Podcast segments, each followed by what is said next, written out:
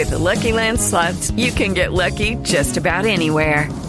This is your captain speaking. Uh, we've got clear runway and the weather's fine, but we're just going to circle up here a while and uh, get lucky. No, no, nothing like that. It's just these cash prizes add up quick. So I suggest you sit back, keep your tray table upright, and start getting lucky. Play for free at LuckyLandSlots.com. Are you feeling lucky? No purchase necessary. Void where prohibited by law. 18 plus terms and conditions apply. See website for details. Hello, it is Ryan, and we could all use an extra bright spot in our day, couldn't we? Just to make up for things like sitting in traffic, doing the dishes, counting your steps, you know, all the mundane stuff. That is why I'm such a big fan of Chumba Casino. Chumba Casino has all your favorite social casino style games that you can play for free anytime, anywhere with daily bonuses. That should brighten your day a little. Actually, a lot. So sign up now at chumbacasino.com. That's chumbacasino.com. No purchase necessary. VGW Group. Void were prohibited by law. See terms and conditions. 18 plus.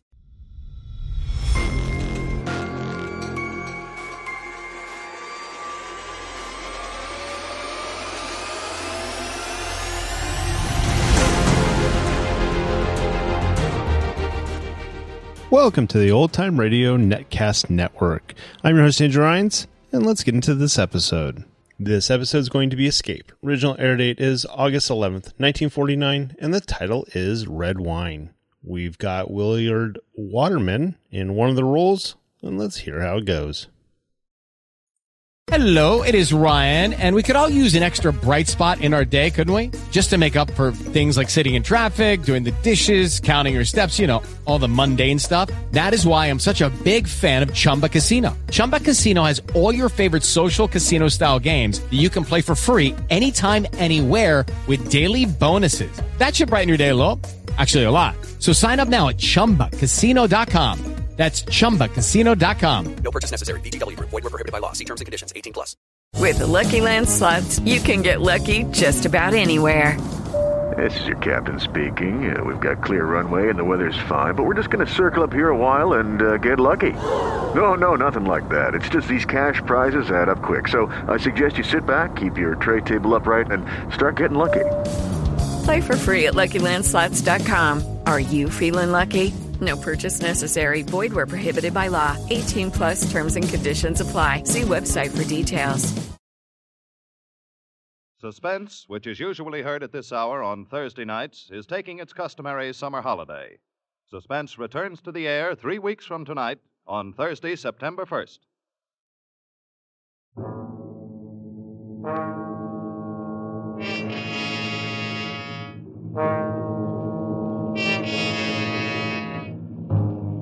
You are with three men on a jungle plantation on the rubber coast of Borneo. You know that one of the men is a desperate criminal whom you've come to arrest, but you don't know which one. You have to find him before he can save himself by killing you.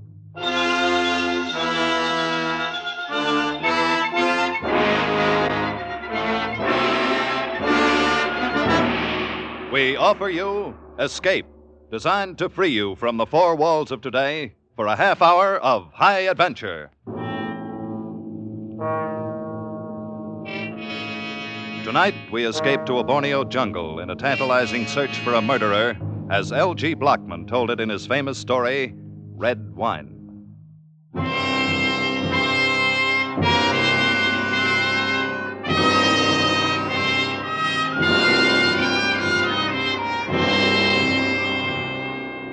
As the rusty little tramp freighter bumped against the rickety wharf, I dropped from the rail onto the planking and for the first time felt the humid heat roll out of the jungle like steam from the back door of a Turkish bath.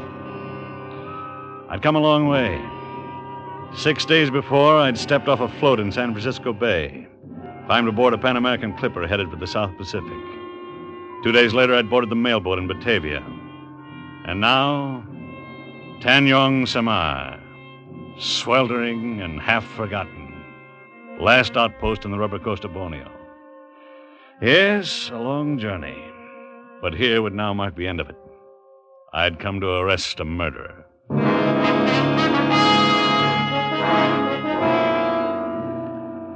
I crossed the beach and walked up the path of crushed shells leading to a low bungalow at the edge of the jungle. The freighter would lie at the wharf for four hours, plenty of time for me to get the thing over with and be back aboard when she sailed. I was expecting danger, of course, but no real trouble. I'd done jobs like this before, so I stepped confidently up on the porch and met Herr Kurt, controller of the Tanjong Samar district.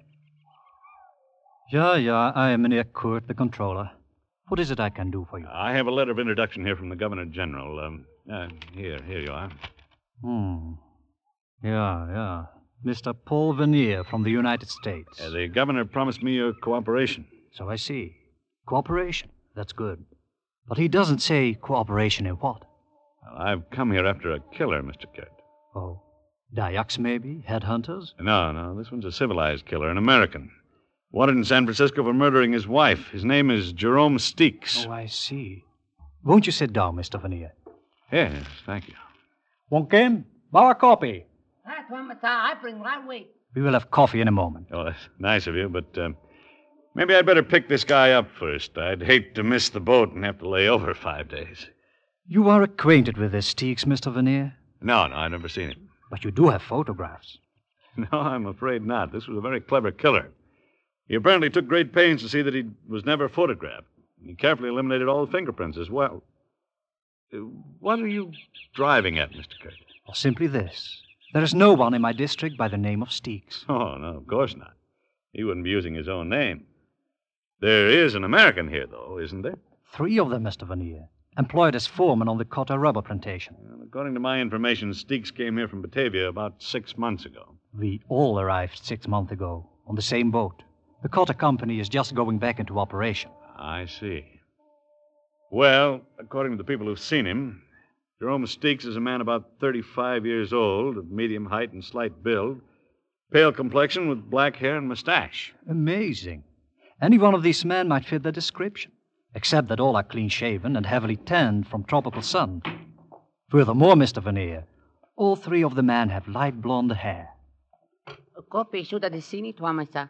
Uh, good. Pour out two cups, Wong. I'll have Wong bring your baggage up from the wharf, Mr. Veneer. Yeah, thank you, Juan. It appears your business may take a little longer than four hours. I, I'm certain of the information I got in Batavia. I know the man's here. Then the problem resolves itself into a matter of identification. Boleh pergi sekarang. Saya, Tuan Mata. No, an hour's talk with the three of them ought to do that. I doubt it, Mr. Veneer. The swamps here at Tanjong Samar are infested with fever. It's always hot, like now. And the jungles back there swarm with long tailed true snakes and deadly cobras. In the rivers, crocodiles. So? Men rarely come here unless they're running away from something, trying to lose their past. I think you'll find all three men have manufactured stories. So, how is one to choose?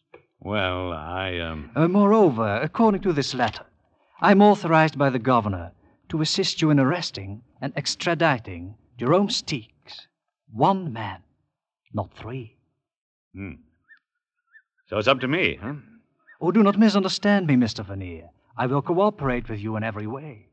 But I think it will be a very hard thing to identify this man you have never seen when he doesn't wish to be identified. I don't know. Sometimes it's easier to identify a man from his personality than from his physical appearance. And the personality of this man Steeks is something out of the ordinary? Yeah, for a foreman on a rubber plantation, yes. Yeah, I doubt if all three of these men can be aristocrats. And in a sense, that's what Steeks is a cosmopolitan. Lived all over the world, always associating with top society. He's a lover of fine foods and wine, speaks French and German fluently. He's a gourmet, a bon vivant, a man of perfect taste in clothes and manners. And a murderer. Yes, and a murderer. When the three men return from the clearing this evening, I shall be happy to introduce you to them, though it's quite probable they are aware of your identity already. What do you mean? Jungle Grapevine. Before you stepped off the wharf, my houseboat told me uh, that you were a detective. Undoubtedly, the same information has reached the clearings by now. I see. So, in other words, the murderer probably knows who I am and what I'm here for. But I haven't the slightest idea who he is, huh? Exactly. It's quite an interesting thought, isn't it? More coffee, Mr. Veneer?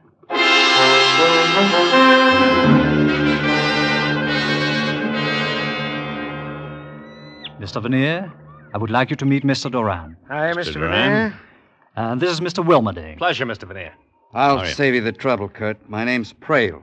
Glad to meet you. Uh, same here, Mr. Prale. Uh, you might as well drop that mister. We don't use it much around here. I'm Prale, that's Duran, and Wilmerding, and you're Vernier, if it's all the same to you. Uh, sure, sure, Prale. Why not? Now, if you gentlemen will excuse me, I have a number of things to do. Bring Mr. Veneer to my bungalow for dinner. We'll celebrate having a guest at Tanjong Samar. Oh, sure. Yeah, we'll see you. Well, uh, Herr Kurt tells me all three of you are Americans. Well, I don't know whether I'm still one or not. Haven't been to the States in seven years. Seven years, huh? Then you're an old timer here, Duran. Oh, not here, Australia. Oh, don't let Duran get started, Veneer. He'll spend two hours telling you how he lost his shirt trying to raise sheep down under. Well, if I had either money or sense, I wouldn't have come to this stinking hole. Oh, I wouldn't say you fellas had it too rough. I've been noticing those empty bottles there in the shop. What do you mean, Vernier? Well, here, Piper Heidsieck, 1936. That's good champagne. you boys are living like gourmets, connoisseurs. Oh, you're overrating us, Veneer. Those empty bottles were already here when he came. Just never got around to throwing them out. Prale here's the only kind of connoisseur in the bunch. He can tell you anything you want to know about wine. Yeah, or about anything. Oh, dry up. Just because a guy happens to know a little more than somebody else, there's no reason to keep riding him all the time. I wish you knew some way to make ice. I'm getting plenty fed up with warm beer day in, day out. Yes, that would get pretty tiresome. I think I'd switch to Chambertin or Chablis or something. Hmm? Come again? well, Wilmerding, I didn't necessarily mean those in particular, but there are quite a number of wines that are even better warm than they are chilled. Uh, you're in the wrong place, chum. We wouldn't know what to do with them if we had them. This is strictly a beer and gin crowd. There'd be no kick on that if we had some ice to go with it. Oh, what I wouldn't give for a cold, frosty. Oh, bottle. relax, Wilmerding. You make me thirsty. Oh. What do you What do you say to some music? Huh? Oh, music? Does uh, one of you play some instrument? Sure, sure, Prale. He's terrific on that phonograph over there in the corner. Only trouble is, he thinks three o'clock in the morning is the greatest song ever written. well, I can see that leading to quite an argument, Duran, particularly if uh, you're a lover of the classics. oh, no, no, no, no, no. I don't go for that long hair stuff. But I would like to hear a fast number once in a while. It's less than ten years old. Yeah, you ought to see this collection Prale dragged up here from Batavia. Strictly from the gay 90s. Uh, Prale, uh, you don't by any chance have a number called Il y a un meurtrier dans cette maison? What's that, some Italian opera? Uh, no, no, it's French, approximately. Well, come on, Prale. Translate it for us. You claim to be an expert on the French language. Well, it's worded kind of funny. It's like poetry. Oh, sure, sure. That last word, though, that maison, that, that means house. I know that. That's too bad. I thought maybe Jerome Steeks might translate it. Huh? It refers to him, of course. Steeks. What are you talking about? The sentence reads There's a murderer in this house. Well, so you're finally coming out in the open, huh? Yeah, we heard you were a detective. Yeah, that's right. So, what about it, Steeks? You want to give up now or try to go on with your act? Wait a second, Vernier. I get it now. You're after some killer you've never seen named Steeks, and you figure one of us is it, huh? Yeah, that's right, Prale. Then the guy you're after is Wilmerding. Are you crazy? Who ever heard anybody with a name like Wilmerding unless they made it up? Made up nothing. I got a passport to prove it. What are you trying to do, Prale? Turn attention away from yourself? I got nothing to hide. It's either you or Duran. What? Listen, you can leave me out of this right now. There's plenty of people in Australia that can tell you who I am. Unfortunately, though, there's nobody in Tanjong Samar who can tell me for certain who any of you are. But one of you is a murderer. And by the time the boat gets back here, since I'm obviously not going to be able to leave with it when it sails in an hour, I'll know which one. Now, either I'm going to take Jerome Steeks back to San Francisco with me, or I'm going to kill him trying to. You can count on it. Hmm. Well, what do you say we go on over to Kurt's bungalow and have dinner?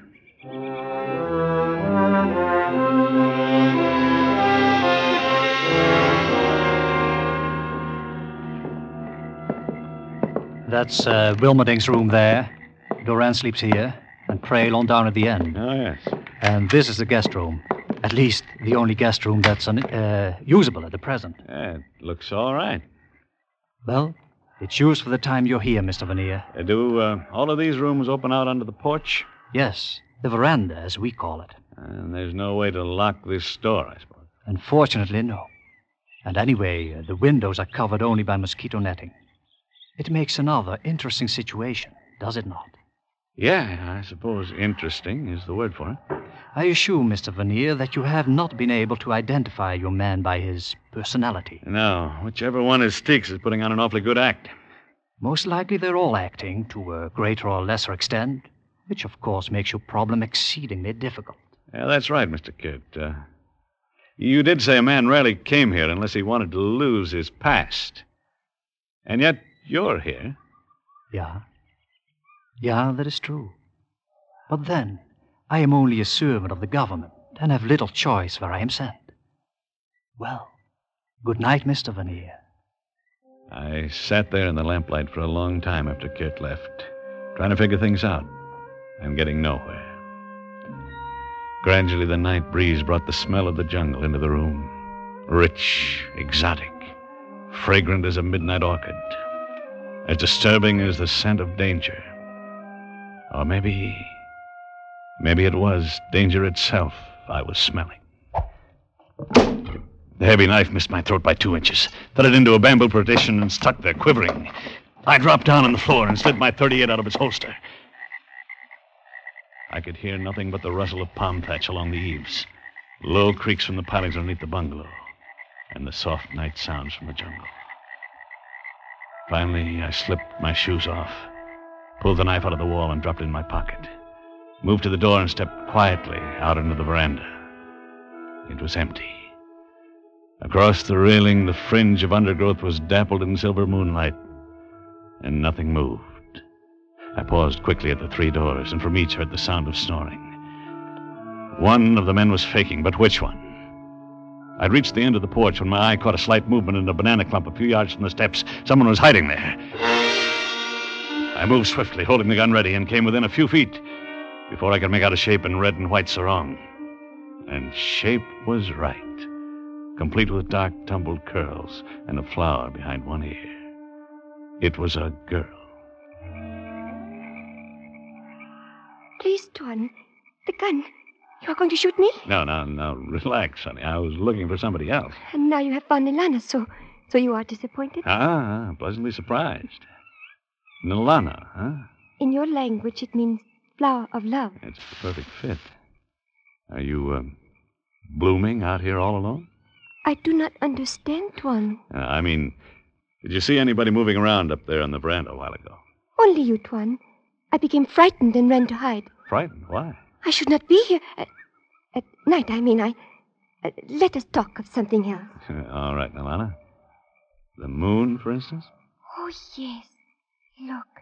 Is it not big and soft and warm? Yeah, all of that. Tuan, you like Nilana, perhaps? Definitely. Why do we not go somewhere else? Along the beach, perhaps? You would like that? Well, I. I'm afraid Mr. Veneer is too serious minded for such things, Nalana. Mynheer. Well, Mr. Cat, uh, join us, won't you? Thank you. Nalana, go to the bungalow at once. Yes, Mynheer, I go. I, I go immediately. She has no business being out alone at night. But, Mr. Veneer, is something wrong with your room? Is it not comfortable? It was, until this flew in through the window. A knife? Uh? Yeah, a throwing knife. You ever see it before? Oh, yeah, yeah. It is one of the collection there in the bungalow. The three Americans throw them at targets every evening and wager on the results. I believe Mr. Durant taught the other two. Yeah, what about you, Mr. Kit? Do you ever bet with them? It would be too easy. Watch. Yeah. I learned to throw a knife in Java many years ago. And, uh, Nilana, I suppose she's an expert at it, too. Nilana knows nothing of knives. Her greatest accomplishment is that of making friends too easily. I see. Just who she, is she, anyway? She live here? Yeah, she lives here. She is my wife. Your wife? Exactly. My wife. Good night, Mr. Veneer. I stood there in the moonlight and watched him walk toward his bungalow. My simple task was fast becoming involved. When I finally turned in that night, I undressed in the dark, pushed the bed up to block the door, and propped a chair against the windowsill, and lay down on the floor. I kept trying to fit some theory together to account for the things that had happened. When I drifted off to sleep, I was no nearer any answer than before.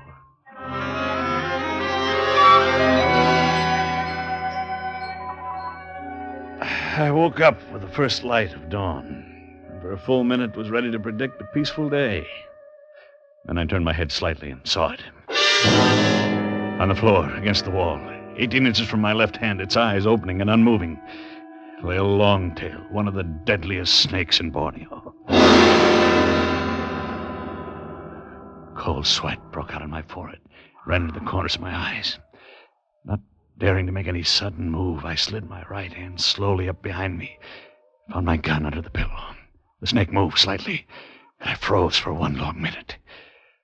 Carefully, I brought the gun over until I had the ugly head centered above the foresight. Then Who fired that shot? I did, Kurt, in here. Hey, Cook, what's all the shooting about? I found out now, Duran. It's Mr. Vanille fired. What's up, Duran? Yeah, what was that noise? I guess Vanille's doing a little target practicing. Come on, guys. Now, just a minute. Just a minute. I'll, I'll let you in. Yeah, there. Mr. Veneer, you all right? Sure, Kurt. Come in.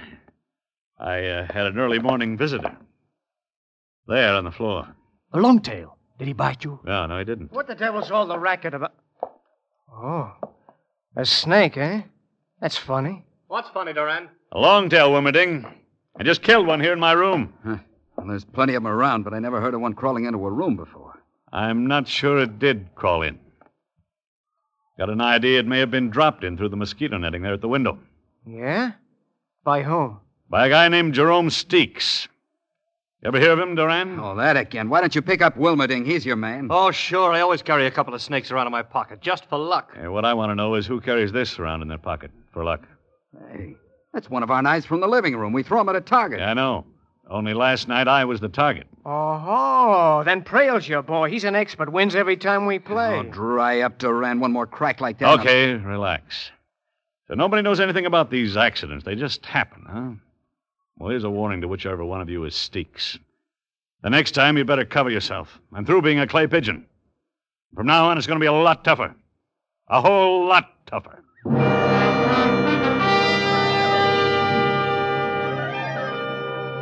That day passed, and the next, and I got exactly nowhere. And the third day, I managed to search the men's quarters and found nothing. Mainly, I'd hoped to find some kind of a bleaching agent. Steeks was described as having black hair, while all three of these men were blond.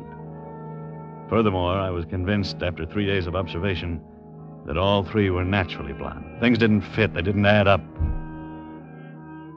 I saw Nalana several times, but had no chance to speak to her. When Herr Kurt was with me, she'd pass without a glance. But if I was alone, she'd manage a quick, provocative smile that sent shivers down my spine. By the fourth day, the tension among us was grown almost unbearable. Steamer was due the next evening on his return trip to Batavia. I needed a break of some kind, had to have one. And it came at dusk when I dropped in my room to change for dinner.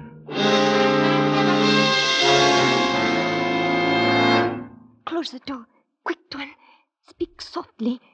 It is I, Nelana. Alana, what in the devil are you doing here? To see you, Tuan. Does that make you unhappy? No, no, it doesn't. But I doubt if Herr Kurt would think much of the idea. He must not find out. But I, I wish to ask you something. All right, honey, shoot. It is true that you look for a man who has killed a woman in your United States? Yeah, yes, that's right. A man who now names himself by another name? Yes. Alana, do you know? It is perhaps the same one who one night threw a knife at you? Yeah, yes, I think so. You know who it is? I saw the knife thrown, Tuan. I was outside by the edge of the. Quiet, quiet. It is someone? Yeah, that's Herr Kurt. He's going in the living room. I'm very frightened, Tuan. I must go. No, no, wait. I've got to know what you're going to do. There's no time now. Tonight, when everyone sleeps, wait by the towel palm at the edge of the clearing. I will come. All right, I'll be there. Elana has done foolish things, Tuan.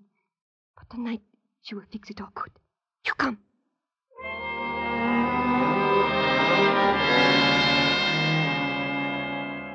I waited for a long time in the shadow by the palm tree and watched the moonlight sift down through the shaggy fronds. But two hours passed and she didn't come.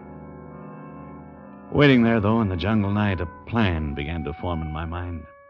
A long shot true enough, but one with possibilities. It needed luck to work. But I'd come to the point where I had to count on a little luck.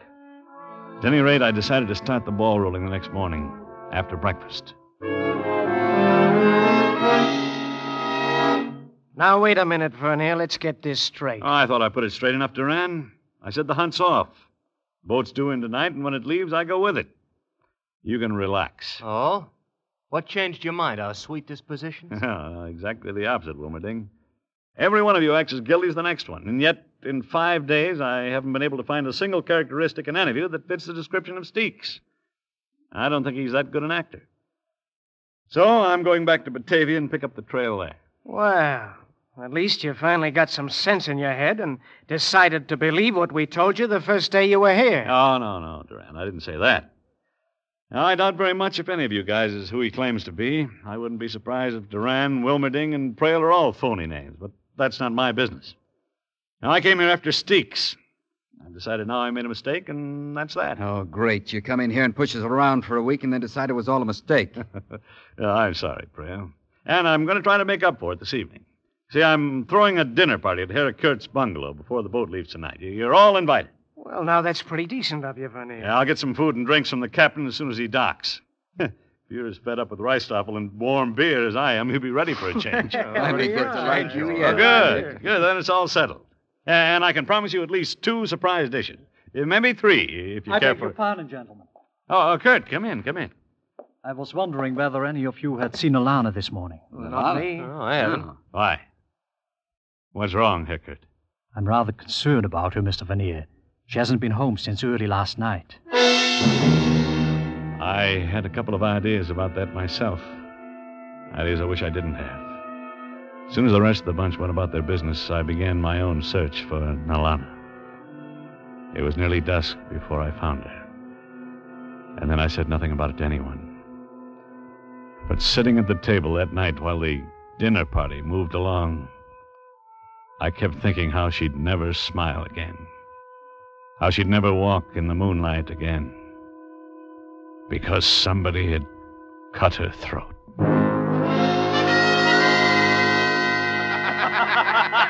I know a story along the same lines, but I never heard that one before. Oh, what a dinner. Boy, after six months on rijsttafel, I could go crazy over food like this. Yeah, when you throw one, Vernier, you really throw it. Ah, no, no, save the credit, boys. This is only the beginning. Beginning. Where can you go from here? Well, right now, for instance, roast boar.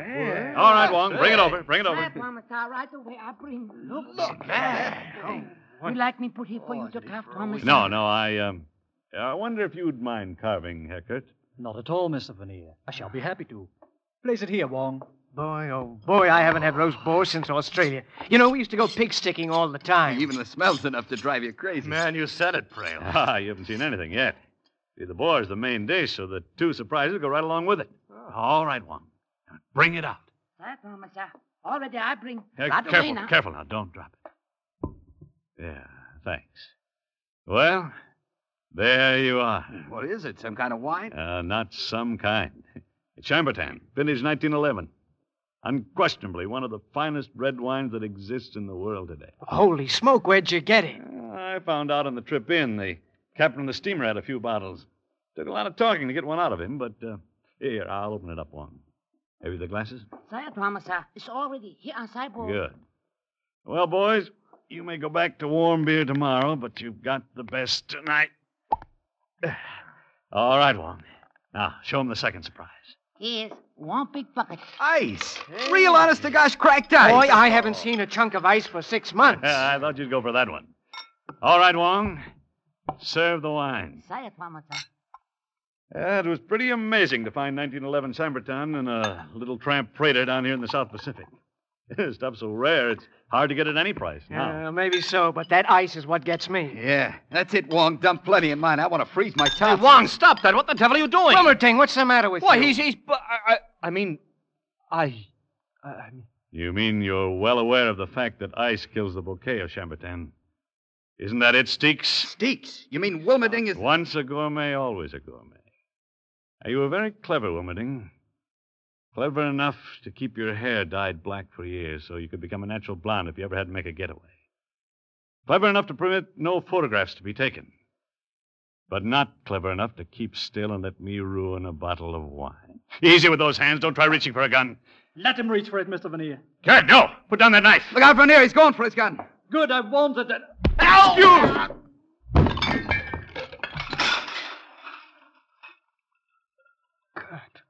Good Lord, Cut, you've killed him.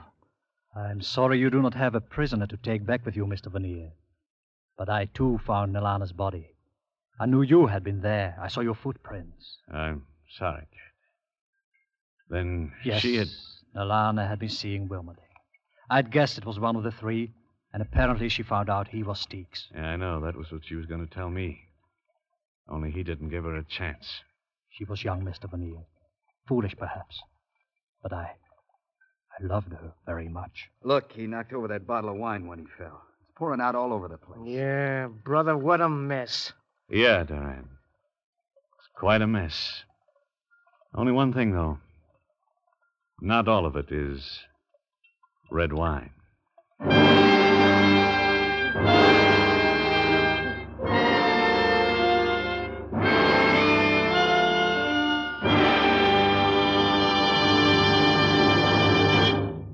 Escape was directed this week by Richard Sanville, and tonight brought you Red Wine by L.G. Blochman, adapted for radio by Mort Lewis and Les Crutchfield, with Willard Waterman as Paul Vernier. Featured players were Robert Boone, Marion Richmond, Larry Dobkin, Vic Perrin, Wilms Herbert, and Clarke Gordon. Music is conducted by Wilbur Hatch. Next week, You are standing at the doorway of a cabin on Cashier Creek. Up on the ridge, the bloodhounds have caught your scent. And between you and a fortune, between you and escape, yawn the white jaws of a deadly snake, a cottonmouth moccasin.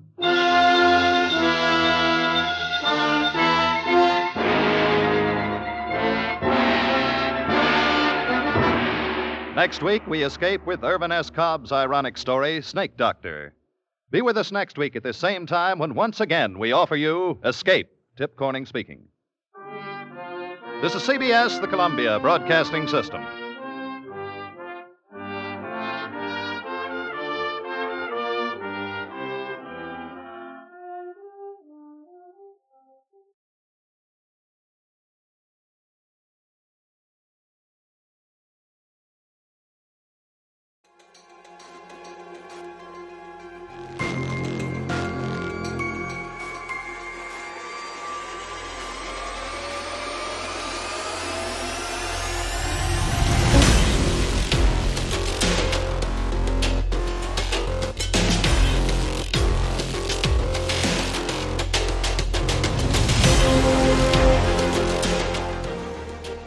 Welcome back. I hope you enjoyed this presentation from the Old Time Netcast Network.